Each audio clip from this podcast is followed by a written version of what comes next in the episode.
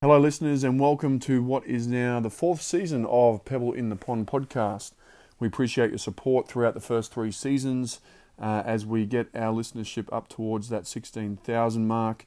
Uh, thank you, everybody. We appreciate it, and um, yeah, and what a privilege it is to bring you uh, these stories from amazing people. We are here and we are aiming to create a ripple for change for mental health my name is Sam Stewart, and I am the CEO of the Australian and New Zealand Mental Health Association. Each year, our association hosts several leading mental health conferences that allow us the chance to meet and connect with the most fascinating and, and accomplished people in the mental health space. Listen in as we go one on one with the people changing the face of mental health in Australia and New Zealand, from lived experience speakers through to researchers, academics, leading community organisations, and influential industry leaders. Our Pebble in the Pond podcast episodes may contain content, themes, or topics of discussion that may be triggering for some listeners. If you feel you need any assistance with your mental health at any time, please contact Lifeline on 13 11 14 or visit the Get Help page for additional resources at anzmh.asn.au.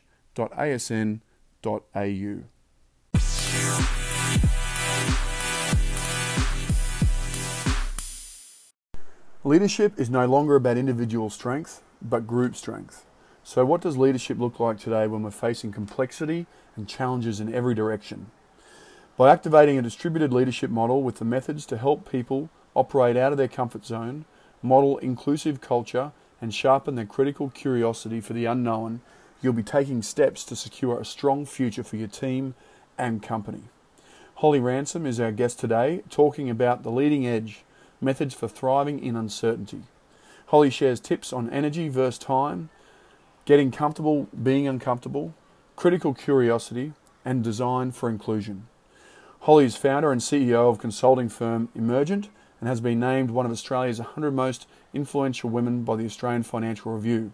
She has delivered a peace charter to the Dalai Lama, was Sir Richard Branson's nominee for Wired Magazine's Smart List of Future Game Changers to Watch, and was awarded the U.S. Embassy's Eleanor Roosevelt Award for Leadership Excellence in 2019. Holly Ransom, thanks so much for joining us and sharing your story and your journey with our listeners. Thanks for having me, Sam. I appreciate it. Do you want to tell our listeners a little bit of background about yourself? Because I read your backstory, but I'm really interested for you to share where you grew up, what it was like, and how you got to where you are today with what you're doing. Yeah, big question to kick off with.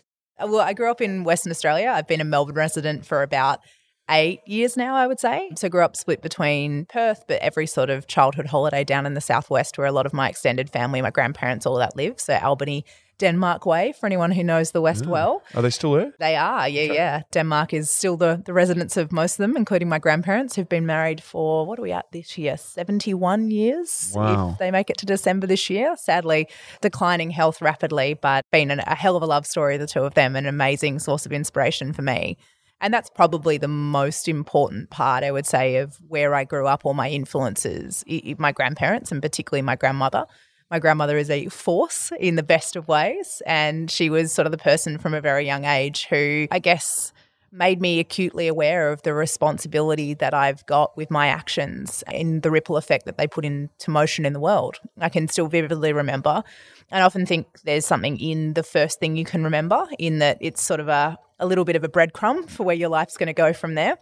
I can remember shopping in a shopping center in with my grandmother. We were checking out, we were getting some stuff to make lunch, and I would have been four or five years old, and we were in the line for the checkout, and the man who was in front of us in the queue, who was a giant in my perception at that age and stage of life, he was probably six foot, but he just seemed enormous at, at that point. Mm. He was yelling at this poor girl that was on the checkout who'd evidently given him the wrong change, and for whatever reason, he'd chosen to really have a go at her about it.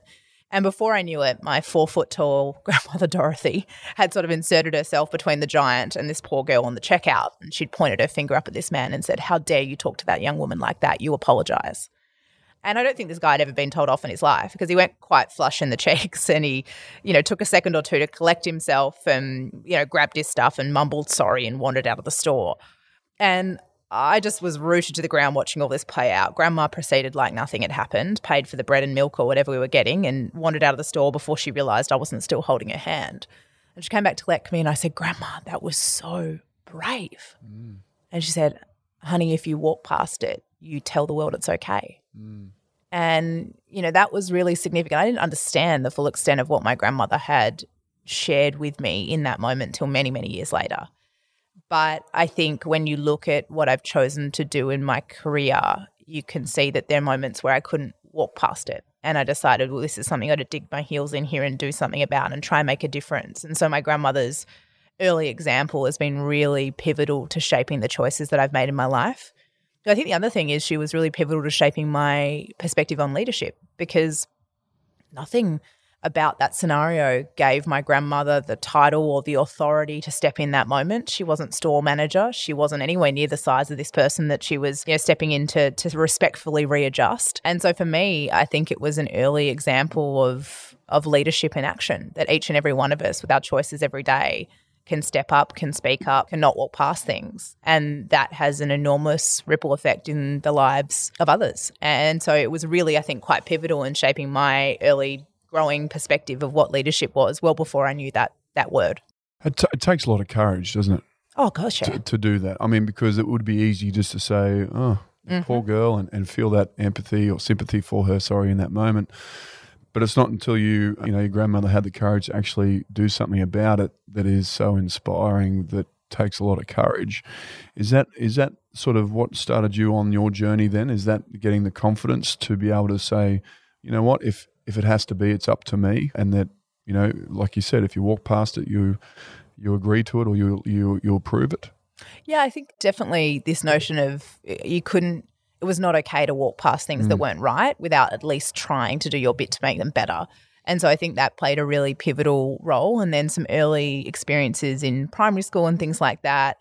It was just sort of a math equation that made sense in my head. There's a problem, mm-hmm. there's something I can do to help to play a role, and it can equal a better outcome. And I think ultimately I've been sort of obsessed with how you play with the different variables in that equation over my career to to amplify that impact. You know, when when I think about my period in social enterprise, to make that self sustaining. When I think about the idea of working with some of the big nonprofits or on policy, you know, how do you set the system dead more, you know, grow, with greater effect, or how do you think about doing things at a scale where they can support many more people than just a single intervention?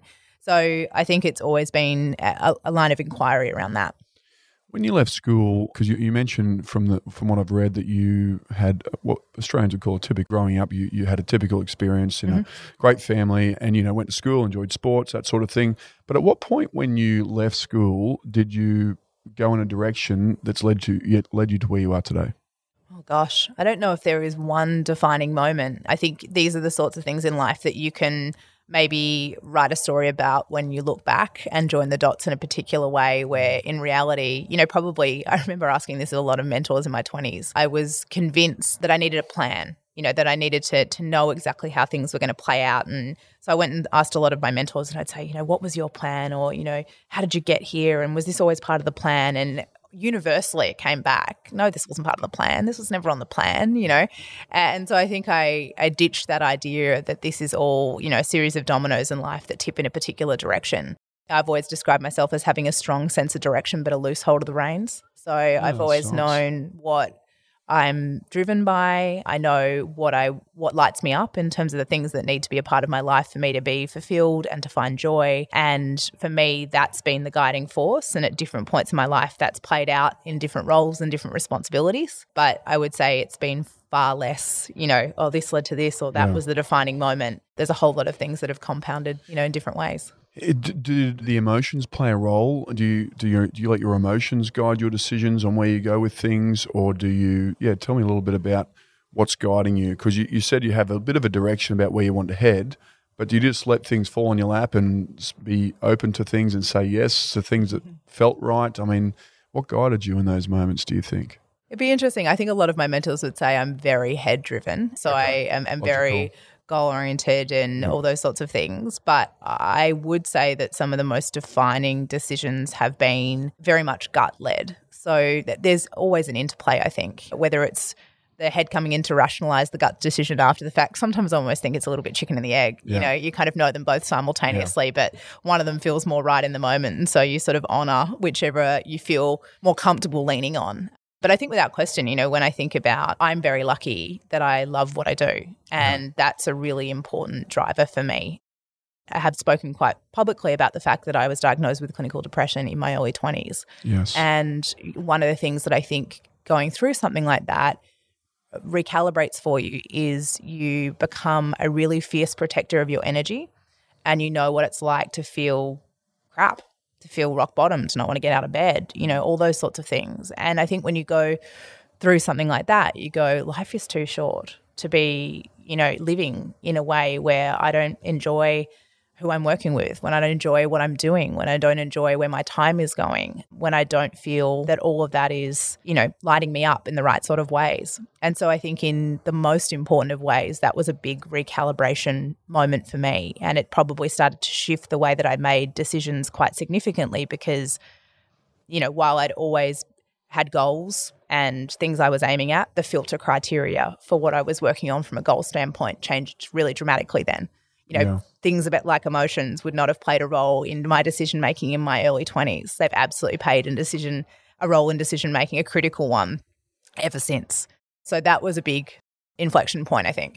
So the turning point for you to pursue emergent or the leadership, the the idea, the seed for this where you are today, do you think that was after your experience with depression, or do you think you were on the path already and you went through that whilst you were going in the direction you were already going? A good question. I don't know if uh, it was, it was, sort of a confluence of a whole set of life things, okay. I, I would say. So, probably a little bit of getting clearer on what I wanted and getting clearer on what I enjoyed and what brought me joy for that matter. One of my biggest drivers is, you know, always learning. I love this notion of, you know, unlimited curiosity. One of the things that running your own business does is make sure you get that in spades. You know, that you're yeah. learning every day, you're playing in different industries with different clients, the buck stops with you so there's a limitless nature to that learning piece that I didn't find was really fulfilled for me in other roles that I'd been in previously. So that was probably part of that role. I don't know if I was as clear on that it was always going to be my own business when I think about making that decision in 2015, which is a couple years after I very fortunately fully recovered from my experience with depression. Mm-hmm. I don't know if I if I could have said I knew I was always going to run my own business because at the time it felt terrifying. At the time it felt, oh my gosh, is this going to work? Am I going to be here for a quick minute or am, yeah. I going to be here, as has been the case now, for eight years and or seven years and counting? Yeah. So I think one of the things that was really important about what happened with depression though was that it forced me to reset my foundations. It forced me to go back and do things like re-establish my relationship with the idea of vulnerability, which is not something I'd grown up with and I had a really unhealthy relationship with in a way that I never would have been able to be a successful entrepreneur had I not been wow. comfortable with being vulnerable, right? Like yeah. because that is part of vulnerability is inherently linked with risk taking. Risk taking is inherently part of being an entrepreneur.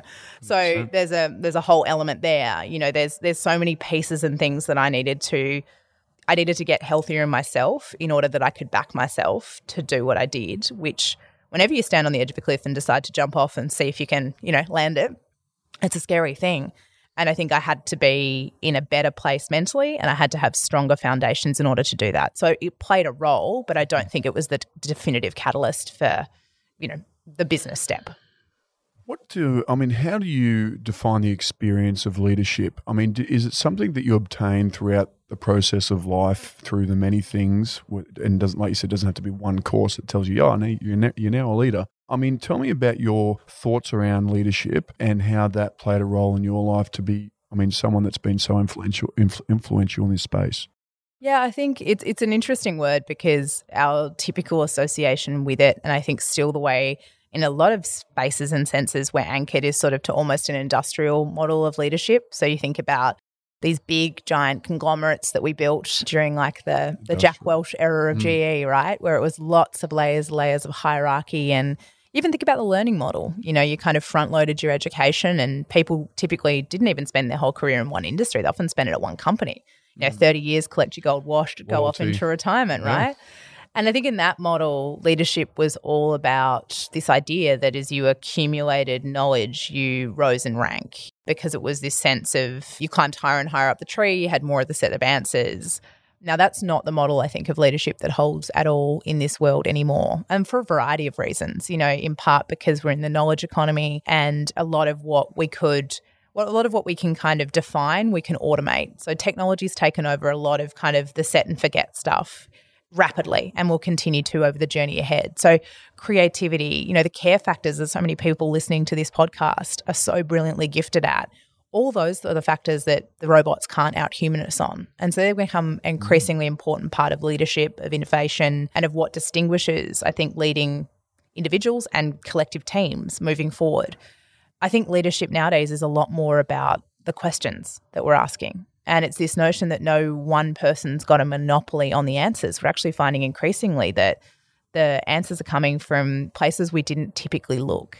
There's a lot of research coming out of some of the world's leading business schools at the moment around what they call distance from the field, which is this idea that, you know, people who are almost a, a removed from technical expertise, so as opposed to the PhDs and the people that did 30 years in industry, they're the people that have come in from a complete side angle or different profession and have gone, hey, why do we do it like that? How about this? And they're finding that they're having breakthrough results in, you know, really protracted problem solving.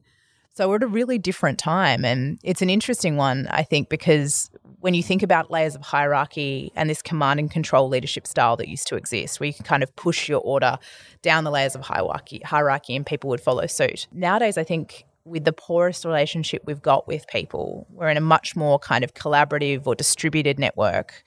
You've got to pull people to follow. You know, you've got to be able to have a compelling vision that makes people go, yep, sign me up. I want to be a part of that. I want to follow that leader. And then you've got to walk the talk with the values that make them go, yeah, they're the real deal. You know, there's this desire, particularly amongst millennials and Zeds coming through, this David and Goliath piece, which is a real love of bringing down a Goliath when they prove that they're not really living up to the way that they promise or what's written on the bumper sticker or the, you know, the corporate values or any of that sort of thing. So, leadership's in a really interesting state of flux. And my passion is around democratizing leadership. I think we need a lot more people to see themselves in that word and to take on the responsibility and the opportunity that comes with that because we cannot make progress on the challenges that sit ahead of us as a global community, whether we're talking about things like the state of our health system in Australia or the mm. state of the mental health crisis, right the way through to climate change and issues on that global scale and everything in between, unless we can dramatically diversify who it is that believes they have a voice that matters, that they can ask questions that are valid, and that believes they their skills and capability are not only able to, but are necessary in solving problems.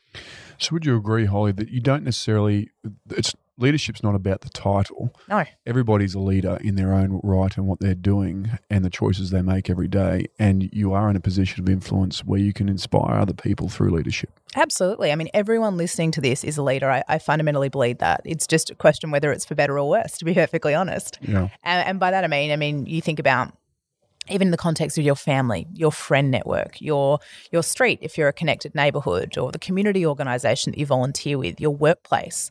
There are people that are looking to you for your opinion every day. There are people that are coming to you for their advice, whether it's on a personal or a professional matter. There are people that are watching you for cues on how to behave, how to show up. All of that is leadership. Mm. You know, we've just need to reclaim that word in those senses because I think in some ways we've we've um, disconnected from the idea that all of that is an example of leadership. You spoke a little bit before about the importance of questions, and I know you're a master questioner, but tell me about the importance of questions in leadership, asking great questions and seeking solutions. Or, eh, I mean, is that important? Do you think? Oh, definitely. I mean, I think questions are the departure point for possibility because it's only through asking questions that we open up our brain's problem solving capabilities. I mean, answers don't answers are just sit there. It's like a full stop in a sentence where, you know, that notion of a question mark is there's an invitation to think, to explore, to engage, to converse. You know, for me, that's the, the big power of questions. And then the important piece that then wraps around that is the diversity of the people that we have asking questions and the diversity of people that we're inviting responses from you know the the challenge of asking a question in a room full of people have basically played a role in in all the previous answers or who look the mm. same as us or you know all those sorts of things is we're not going to invite new possibility to enter the room it's really critical that we're mindful of you know the way that we're asking the questions just as much as the nature of the question yeah, no, it's an important thing, but that, that also stems from curiosity, doesn't it? So yeah. being curious that there are, you're open to other things and possibilities, but that curiosity seemed for you as well seemed to be ingrained from when you were a young child. So tell me about the importance of that curiosity piece in leadership. Yeah, uh, it's definitely been ingrained in me since a child. My grandma's often described me as forensically curious, and I think that's fair. I always wanted to make sense of things and understand. And I think my own curiosity comes from having grown up in a household that didn't really encourage those questions. So I always had to go and look outward. You know, I had to go mm. ask questions, whether it was teachers, whether it was friends, whether it was, you know, community leaders or people I'd meet on the side of sporting games on the weekend. You know, the the world very quickly became my learning library. And I think, you know, for all leaders, you know, you look at the world right now and it's very evident that we don't have the solutions at this moment in time for the problems that sit before us. We have some of them, definitely, some people that are making amazing progress and points of light all around the world in their communities and organizations, in, in national policy setting, you name it. But we're a long way off making significant collective progress. And so I think that importance for leaders of arming themselves with the ability to ask questions, arming themselves with the comfort to be vulnerable and say, I don't know, let's find out together. You know, leaders set an incredible tone as to whether or not they permit curiosity. You know, Sam, you're probably familiar with the work that was done by Project Aristotle at Google, where they went and looked at high performing teams and they sort of said, okay, what's the secret source of high performance in a work context?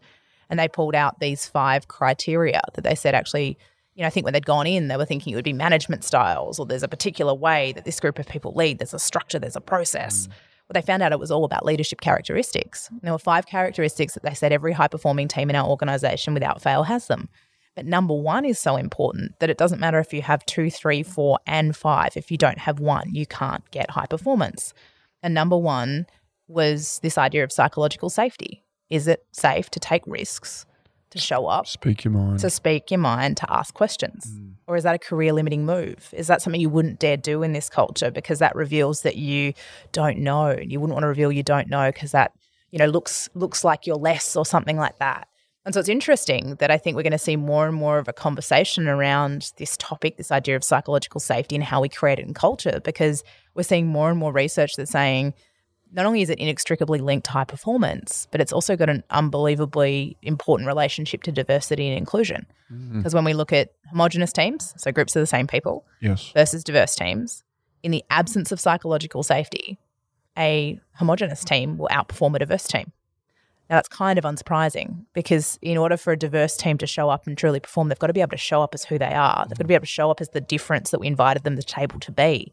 But if we haven't created the conditions for them to feel safe to do that, to challenge, to offer a different view, to say, hey, why do we do it like that? Have we ever considered X? We're not going to get the benefit of that diversity. And so I think for these two reasons, we're going to see a lot of conversations around psychological safety, questioning the idea of you know constructive curiosity and challenge in the next decade of business. I mean, it certainly makes sense that that's the way things should be anyway, doesn't it? I mean, when you look at, I guess it is a bit outdated when you go back to the way leadership used to be by rank, and, and you weren't able to say speak your mind, and, and unless mm. you're in a, a position of authority to do so. But tell me about you spoke about it before about distributed leadership. Is that like decentralized leadership where yeah. you actually push it down and empower people below you know, on the org chart, but you but you empower people below you to be able to make decisions, to be able to contribute, and to be able to drive their own whatever they're in charge of in their in their divisions or what have you. Is that what you're talking about with distributed leadership? Yeah, definitely. So, okay. decentralized is a good way of putting it. So, the idea that we don't have a single source of authority, a single source of decision making. We have lots of nodes who are responsible yeah. and empowered to make decisions in their respective way. So, we've got guardrails and parameters. So these might be things like values. These might mm. be things like, you know, the, the basic expectations, obviously the strategy and what moves in line with that. But we're empowering the people that we've hired to lead, to make decisions, to be creators of culture and to move things forward in ways that that absolutely align with all of that, but might not be prescriptively the same as how we as an individual might make them. So, you know, it's very much a more empowered structure with more autonomy for the way that people work in that. And they'll feel more contribution, won't they? I mean, they feel like they're they're contributing more to the organisation, that they've got that flexibility, that they're valued, mm-hmm. their opinions valued, which really should be a win-win anyway for the organisation. Totally. I mean, it's unsurprising to us, and and this is where you know we often look at millennials as a tipping point in workplace culture. I think millennials just arrived at the right generational time and were a big enough generational force to probably reap the benefit and and push some of the benefit in this direction. But I think no generation really ever enjoyed the idea of you know being worker number 3753 or cog Mm. number 402 in the system right? We all want to feel like what we do matters. We all want to belong and we all want to contribute. They're sort of fundamental human needs. And so absolutely this sense that if we can feel like not only what we do every day in terms of the the workplace that we contribute to business that we run whatever your engagement might be the community organization we volunteer with that that is making a positive contribution to the world. We also want to know that our contribution matters. Yeah. that it's significant to moving the dial to improving things to playing a role in that. You know we've that that piece around purpose that we've really unlocked in the last decade decade and a half i think is allowing us to acknowledge that role that empower that that powerful fire that that lights in the belly and just how significant that is and and we see that i mean you, you know this better than i but the the research around mental health particularly with men and you know job and title and having this sense of purpose in a professional sense it's got a huge correlation with men's mental health outcomes so we, we know this stuff matters I agree. I completely agree with everything, everything you're saying. If we look to now, let's look at the the term stress and, mm. and how it relates to, well, let's you know whether it's leadership or you know successful workplaces, great cultures. How do great teams deal with stress or great leaders deal with stress? And, mm-hmm. and what is it? It's a great question. And I feel like this is a topic. It's a bit like how sleep we're suddenly starting to wake up to, and all of a sudden we're seeing New York Times bestseller after New York Times bestseller that's talking about sleep. I feel like we're in the very early days of being more nuanced about stress because I think our conversation for a very long time was stress is bad. Avoid stress. That was the kind of literature mm. for a very long time. And I think now we're starting to say actually it's a bit more complicated than that because we know high performance has a stress component in it. You know, whether we're looking at thinking even recently to, you know, Commonwealth Games performances by Yep. people who gold medaled for Australia and New Zealand. There's no way that you could argue that when they were performing in the height of their competitive field, there wasn't stress involved. So mm. there's an element that we know that the right sort of stress, so those performance environments, that those conditions around peak performance, there's a stress there around wanting to do your best, around the notion that it's the consequences are on the line for delivering or not delivering. That's very different to the idea of toxic categories of stress, like working in a workplace that, you know, is maybe mentally unsafe, where there's bullying going on or yeah. harassment. Absolutely. And so I think we're seeing, firstly, a distinction between those two. Leaders in high performing organizations, leading in, leaders in thriving organizations don't tolerate any of the toxic kind of stress. If they find people that are producers of that, they move them off the bus really quickly. I think they're mindful of the notion of kind of setting expectations within the team and talking about what high performance looks like. And so they've got a clear sense of why we're working hard, why we're under stress. You know, this is what we're working towards, this is the expectations, this is who we're delivering for. Stress without a purpose attached to it, particularly in a prolonged sense, mm-hmm. is a very different thing to deal with to stress with a purpose attached where you understand why you're putting yourself through that. So I think Yes. leaders are very good at articulating that in high performance environments. And the other thing I would say, and this is an evolution, this is why I was saying I think this is new. Increasingly, I think leaders of high performance organizations are vulnerable about talking about their own experience of stress. Watching on the treadmill this morning an all or nothing episode with Mikel Arteta. So, what going through the Arsenal series last year, and you, you're watching them starting the season 3 0 down, and he opens up right before they run out for their fourth game on the verge of the worst start in Premier League history.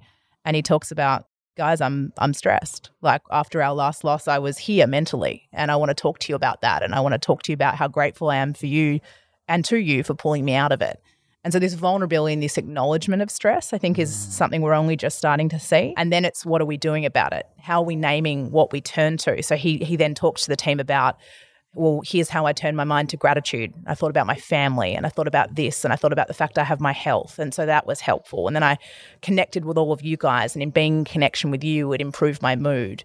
And so I think they're mindful of the idea as well that we've got to think about vulnerable conversations and also being honest about our coping mechanisms. What are we doing and how are we creating permission to have conversations around stress and normalizing this idea that we've all got it and we all need to have outlets to process it that help us mentally and physically reset. And so I think this is an evolution of kind of workplace wellness and this conversation you're seeing, whether it's firms developing mindfulness programs, whether it's people off exercising, you know, all manner of things that people are implementing to, to start helping this process along. Do you think it's sort of uh, somewhat linked to pressure? And do you think that they're sort of along the same sort of paradigm, stress and pressure? Yeah, I think there's definitely a relationship Yeah. between the two, without question. I, th- I think, you know, there's pressure does cause stress more often than not. In fact, almost without exception. It's sort of a rare individual, and you almost look at them a bit quizzically when you see someone that's under extraordinary amount of pressure and tries to tell you that they're not remotely stressed. I think some of us are less tapped into ourselves. You know, you talked earlier about this idea of emotion, and there's some people who are very good at compartmentalizing Yes. and are very good at sort of almost being so headstrong that they fail to acknowledge the physiology of what they're going through. Mm-hmm. I saw this a lot growing up. I was a, a law student and worked a lot in the legal system during my university years. And I would meet person after person in the legal profession who was under pressure all the time, yeah. who convinced themselves that was a okay. This is just how we work. And without exception, had had a relationship breakdown, a severe health crisis, or had some kind of major addiction. It was a coping mechanism. And they were all looking you straight in the eye and telling you without, you know, I think they passed a lie detector test, you know, telling you that they were A OK. And you could look at the, the, train wreck of what the pressure and the prolonged stress had caused. Mm. So I think it's a really interesting one. You know, I think we need to make it okay to talk about this stress and pressure and leaders normalizing that and then talking about this is what I do to work through it and Yes. making sure that people that work with them have those outlets too, I, I think is really critical. Yeah. No, I like the way you put that. If I just, I know your book mentions it as well, but let's just talk about the energy versus time. Yeah. And when people ask people how they're doing, and, and you know, everyone reverts to, you know, I'm really busy, got a lot, lot going on, and it seems to be the default. But tell me about how we let time sort of control our state these days instead of our energy and what we can do to, to reverse that. Yeah, well, I think that says it all, doesn't it? I mean, I don't know when busy became an emotion, but all of a sudden it's become the majority of people's answer to that question. How are you? I'm busy and I'm Yeah. busy. I'm flat chat. I'm, you know, run off my feet, whatever it might be. And it's like, when did that question prompt a response about the state of your diary and not the state of how you're feeling? It's Yeah. really interesting. So I've got a busy jar with my team. We ban the word busy. So it's like the swear jar equivalent because even that, it doesn't tell you anything. Like it's a very catch all word. You, you know, we need a much richer vocabulary to, pr- to truly get a sense of how people are and to check in properly. So I think you know one of the the mugs I bought a mentor of mine a few years back, and the original version is like you have as many hours in the day as Picasso and Da Vinci and all these you know Mother Teresa. Yeah. Nowadays, I think it's you've got as many hours in the day as Beyonce, which is the modern version. But it's true. I mean, time doesn't shift and change. And that was some of the early insights. A lot of this work around energy management comes out of sports science originally, where sports scientists were trying to work out and sports psychologists what is the difference between a world number one, world number 10, world number 100. It's not a difference in the time on court or the time in the pool or the time on the track, whatever their, their discipline was. They're in the gym for the same number of hours. They had, you know, predominantly the same diets and this and mm. that and the other.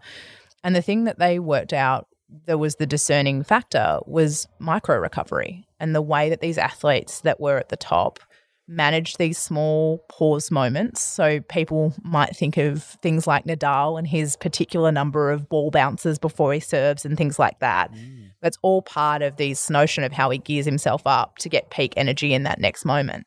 And so these small, sometimes matter of second breaks Yeah. they allow them to set up and go again and shift energy state. And so I think there's a really interesting body of work in managing energy, not time. I'm a big believer in it. It's probably one of the most profound profound changes I've made in my own life. And I think uh, you know broadly, the thing I would invite people to think about is we all have a natural energy rhythm. We've heard of the circadian rhythm. Many of you listening will know it better than I. So, what I invite you to do just for a week is be curious. When are your natural energy highs and when are your natural energy lows? And at the moment, how are you using them? And I want to invite you to think about whether during your high energy moments of the day or week, are you currently getting the return on energy you deserve? If you're putting it into emails, reconciling spreadsheets, mm. whatever else activity that is kind of mundane and repetitive and all that sort of stuff, I can promise you you're not getting the return on energy you deserve. So, thinking about how that energy to begin with goes towards things that are key relationships, creativity, strategy, working Yeah. on, not in, you know, that's an interesting observation in and of itself. The second thing is to think about what is it that energizes you And how do you intentionally insert that insert that into every day? What is it? Is it journaling for some people? Is it catching up with a friend? Is it going for a walk with your dog? You name it. You've got to know what that looks like for you. And that can't be the thing that goes in at the end of the week on a Friday night after 9 p.m. if you've still got time. That needs to be an energy building block. That idea that they talk to us all uh, about now that we're allowed to get on planes again, we're re reminded of yeah. it. You've got to put your own oxygen mask on first, right? So there's this whole piece around, and I must say, I often find this is one of the tougher, one of the toughest sectors to have this conversation in is the healthcare, medical caring professions, yeah. right? Where we're so good at looking after everyone else to the expense of ourselves and we turn around and the, the, the cost and toll is enormous on those individuals. So the thing I, I'm encouraged by is the research that's coming out around micro breaks, because a lot of people hear that and say, yeah, cool, but I'd love to do that. I don't have an hour to go to yoga. I don't have X amount of time to do this, that, and the other. And I hear that and I know that's real. The encouragement uh, or the challenge I want to offer you is that don't let perfect be the enemy of the good. Mm. There's a lot of research that says it does not have to be an hour of yoga to be beneficial. It can be as simple as three deep breaths taken over 30 seconds. And if we've got bio trackers on you, you'll start to see positive benefits and changes in your physiology. It can be as simple as getting up between Zoom meetings or, you know, in a break between clients and walking to the end of the street and back and getting a little hit of vitamin D. Yeah. All those sorts of things play a role. And so I'd encourage you just to think about what your energy circuit breaker is. What's something that takes under three minutes that you know makes you feel good? Could be chucking on your favorite song and dancing around for a moment, you name it. There's no right or wrong here. And how do you make the effort to insert that a couple of times into your day? Start small and build momentum from there, but don't let the idea of the constraint of perfect stop you from even starting. Some great tips there. I love that. Tell me a little bit. I've got a few things before we close up, but comfort zone. Mm-hmm. Tell us about the importance of getting out of the comfort zone in order to experience growth and development in, in people so that, you know, I, I feel like it's not till you get to that edge of the comfort zone does life really start to, you know, do you start to grow as a human being and start to experience new things that can help change you for the better. But tell me about your perception on on the comfort zone because I did read that you did something out of your comfort zone every day for a year. Yes, my year of fear. So so tell me a little bit about that in the comfort zone, please. Yeah, sure. So that was motivated by reading a quote that said it's the things that we're afraid of that we most need to do. Which is kind of, I, I feel sometimes you hear things, you read things, and they jar with you a little bit. Like they make your gut a little bit uncomfortable. And that was one of those lines that did that for me. And so I went, oh, I've got to sit with this. There's something in this for me. So I called my best friend, who's the only person stupid enough for me to call with an idea. And he said yes before I told him what it was. And I said, how about we guinea pig it? Let's try it for a year. Let's let's see what happens. And so we embarked on this year of fear where we spent the whole year doing things we were afraid of. And what's interesting is most people, we didn't, we took about three months to tell anyone we were doing this. And most people then would ask the same question. They would say, Well, how do you have enough stuff you're afraid of? And we went, Are you kidding? Like, we've got a never ending list. Like, what are you guys talking about? We're talking about the same kind of fear, are we? I don't know. Our list is pretty long. And what became really evident is that we've desensitized to the way fear shows up day to day. Hmm. So, for most of us, when we say words like fear, and you play along if you're listening at home, you probably thought of something like sharks or snakes or spiders or jumping out the side of a plane mm. or like don't get me wrong legitimate fears but unlikely to be getting between you and your goals if yeah. they are i'm very interested to know what you're doing on a daily basis mm. but this whole piece around what we worked out was it's a lot more every day and we need to resensitize to what those fears look like in order that we can actively choose to engage with them differently. Because Einstein said it best when he said the definition of insanity is thinking we can just keep living, working, doing the same thing and get a different result. Yes. So the only way to progress to get a different tomorrow to what we've got today is to change that up. But that can be pretty scary and overwhelming. So when, you know, when I look at back at our year of fear, it was a lot more about learning how to say no. I mentioned before vulnerability, mm. embracing that idea, trying that on, practicing that in action in all different contexts. That was terrifying. That was real. That was life changing. Being prepared to pitch ideas that I probably wouldn't have had the courage to breathe life into otherwise. Leaning into tough conversations. Yeah. Being a beginner, actually, you know, stepping out and trying something, whether it was building a skill, engage, engaging, embracing a new experience, where I was really out of my depth. We become increasingly accustomed as adults to feeling secure mm. and stable and like we've got all the answers. And as we talked about before, you know, we're operating a world of leadership now where we need to sit really comfortably with not having all the answers. So I would argue it's even less important what thing you pick intentionally that you want to work on. The more important part of this exercise is the actually go to work building a habit of getting comfortable being uncomfortable. Because I would argue that's the single most important habit leaders can be building in this day and age.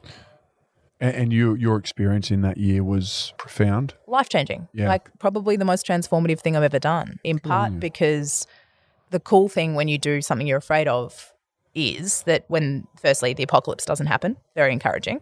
Secondly, your comfort zone actually expands and it takes you an entirely new territory in your courage zone. And so things I was afraid of Mm. two months earlier, three weeks earlier, all of a sudden become part of your wheelhouse. There's circumstances and situations where you can lead. You now feel comfortable using that skill. That's now something that doesn't even remotely frighten you if you found yourself responsible for or in or whatever it might be. So, completely life changing. I learned so much about myself. And more importantly, I built a habit that I think is one that's key to future proofing yourself. The ability to be uncomfortable, being uncomfortable is, is, is critical in that regard. And trust myself in those moments where I will find a way. I'll, I'll find a way to kind of get through, get round, get under, Yep. to exist, to be. And even if it does go wrong, I'll pick myself up and I'll be able to go again tomorrow because it ain't all that bad, you know? Yeah. A- and that whole process, seeing yourself through that enough times, the, the trust and the confidence that gives you is unreal.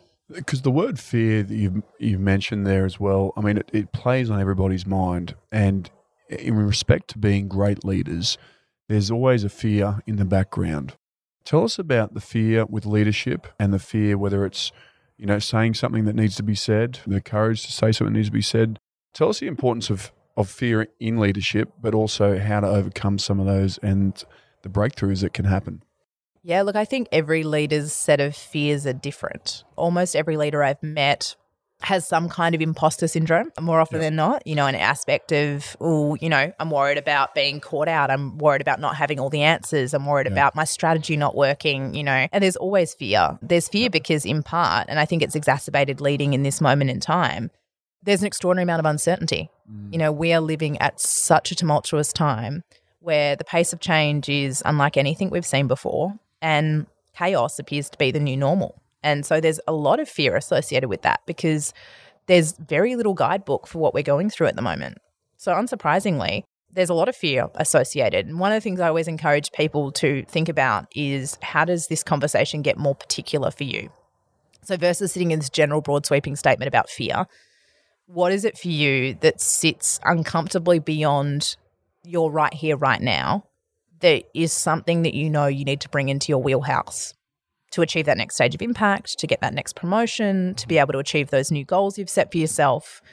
They're the fears that you need to go to work on. It's not fear for the sake of fear. It needs to be fear with a purpose. And, you know, those things might be, you know, being able to have tough conversations with people. It might be, you know, I need to step into being authentic and vulnerable with my team in order to engender a level of trust and help them to understand me. It might be that I've got to be bold and take a risk because we're in a point in our business cycle or the market where our back's up against the wall. And if I'm not bold, I'm not sure if we're going to be around. You know, whatever it might look like, the mm. more important thing is you name them for yourself and you start to go to work. And my only advice to leaders who are prepared to do that work is be kind to yourself while you do it. We often set ourselves up for, for failure with mm. how, sorry, we often set ourselves up for failure with how we approach this because we go too hard too fast. So, an example of one that comes up a lot when I talk with leaders is public speaking. Yes. Public speaking is really important for a lot of stages of leadership because you're leading people, you've got to be able to address them, you've got to be able to face stakeholders, shareholders, Yep. all of it. But it's a very real fear for people at a, quite an extraordinary degree. And so the thing I would say to someone who was tackling that fear is do not start by your first attempt at conquering that fear being debuting in front of an audience of 500 people with no notes. like go easy on Yeah. yourself. That's like going to the gym cold and trying to bench press weight Yeah. like you were 200 kilos or something. It's going to hurt. You probably never go back to the gym. So what we need to do is think about okay, how do we start really small? The smallest way we can maybe start that is going, hey, there's a conference on. I'm going to put my hand up and ask a question. Yes. Or I'm going to offer the next time we have a team meeting to open the meeting and offer five minutes commentary on something that's happened in the business this week. Mm-hmm. Or the next time we have a speaker in, I'm going to offer to to give the vote of thanks. We've got to start small and it build down. from there. And that's really important. And it's also really important that we share that we're doing that with our team because in us making that journey public as leaders, we give an extraordinary amount of permission for others to walk their own journey. And we make it okay to sit in the awkwardness and the discomfort of fear and we invite this collective celebration of individual progress. And that's a really healthy and fabulous thing to be doing in cultures. Mm. I love that. Two more things. One, the importance of modeling in leadership or to be successful in whatever field you're in. To, I mean, you're a big believer of not having to reinvent the wheel every time, but to go and seek those who are already doing something and doing it well and modeling that behavior in order to get to where you want to be faster. Your thoughts on that?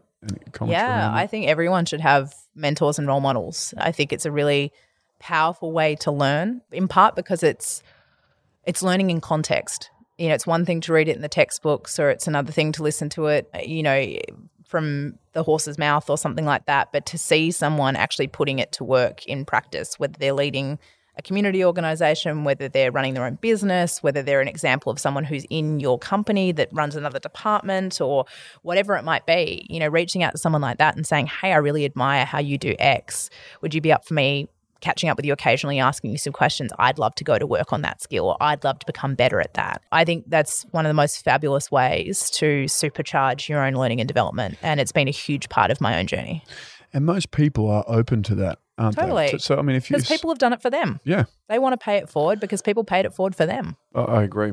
I think it's such a, a great tool to use, and I think it can fast track people's you know road to success or road to wherever they want to be a lot quicker than doing some other things. But uh, anyway, I, I- read that about you, and I thought, yes, I'm 100 percent behind that one. So, Holly, tell me where can people get a hold of you and your materials? Tell us a bit about that. Yeah, great. So, anyone who wants to continue chatting, we've got firstly a free newsletter that drops into your inbox on a Monday. It's called Love Mondays. It's based on the insight that people hate Monday mornings. So, we're a three minute read to make sure the other 10,777 minutes of your week start, you know, on a better energy note by virtue of, you know, trying to trying to disrupt your Monday morning for the better. So, you can head to www.hollyransom.com to sign up for Love Mondays. We also run a series of epic leadership challenges. So these are public leadership challenges. As I mentioned earlier, our goal is to play a role in democratizing leadership development. So what we've tried to do is crack it open, take it away from behind these giant paywalls and these networks of you know, big university brands and mm-hmm. make it accessible and create a community of people who want to do that work themselves. So we'll be announcing in October a whole series of challenges for 2023 Wow. including a year long kind of leadership development subscription. So we'd love anyone who wants to come and be a part of that community. We've got more than 2,000 leaders already who've journeyed through public challenges with us and are developing themselves as leaders and working on their skills and capabilities. But welcome anyone else who wants to come on that journey there. So again, you can sign up for updates at hollyransom.com. Sounds amazing. Holly, I could talk to you for hours about this. Right back at. But I know that we have things to we've got to go to. But listen, you've completely carried the conversation. I appreciate your time and thanks so much, and appreciate you sharing your journey and your story. Thank you so much.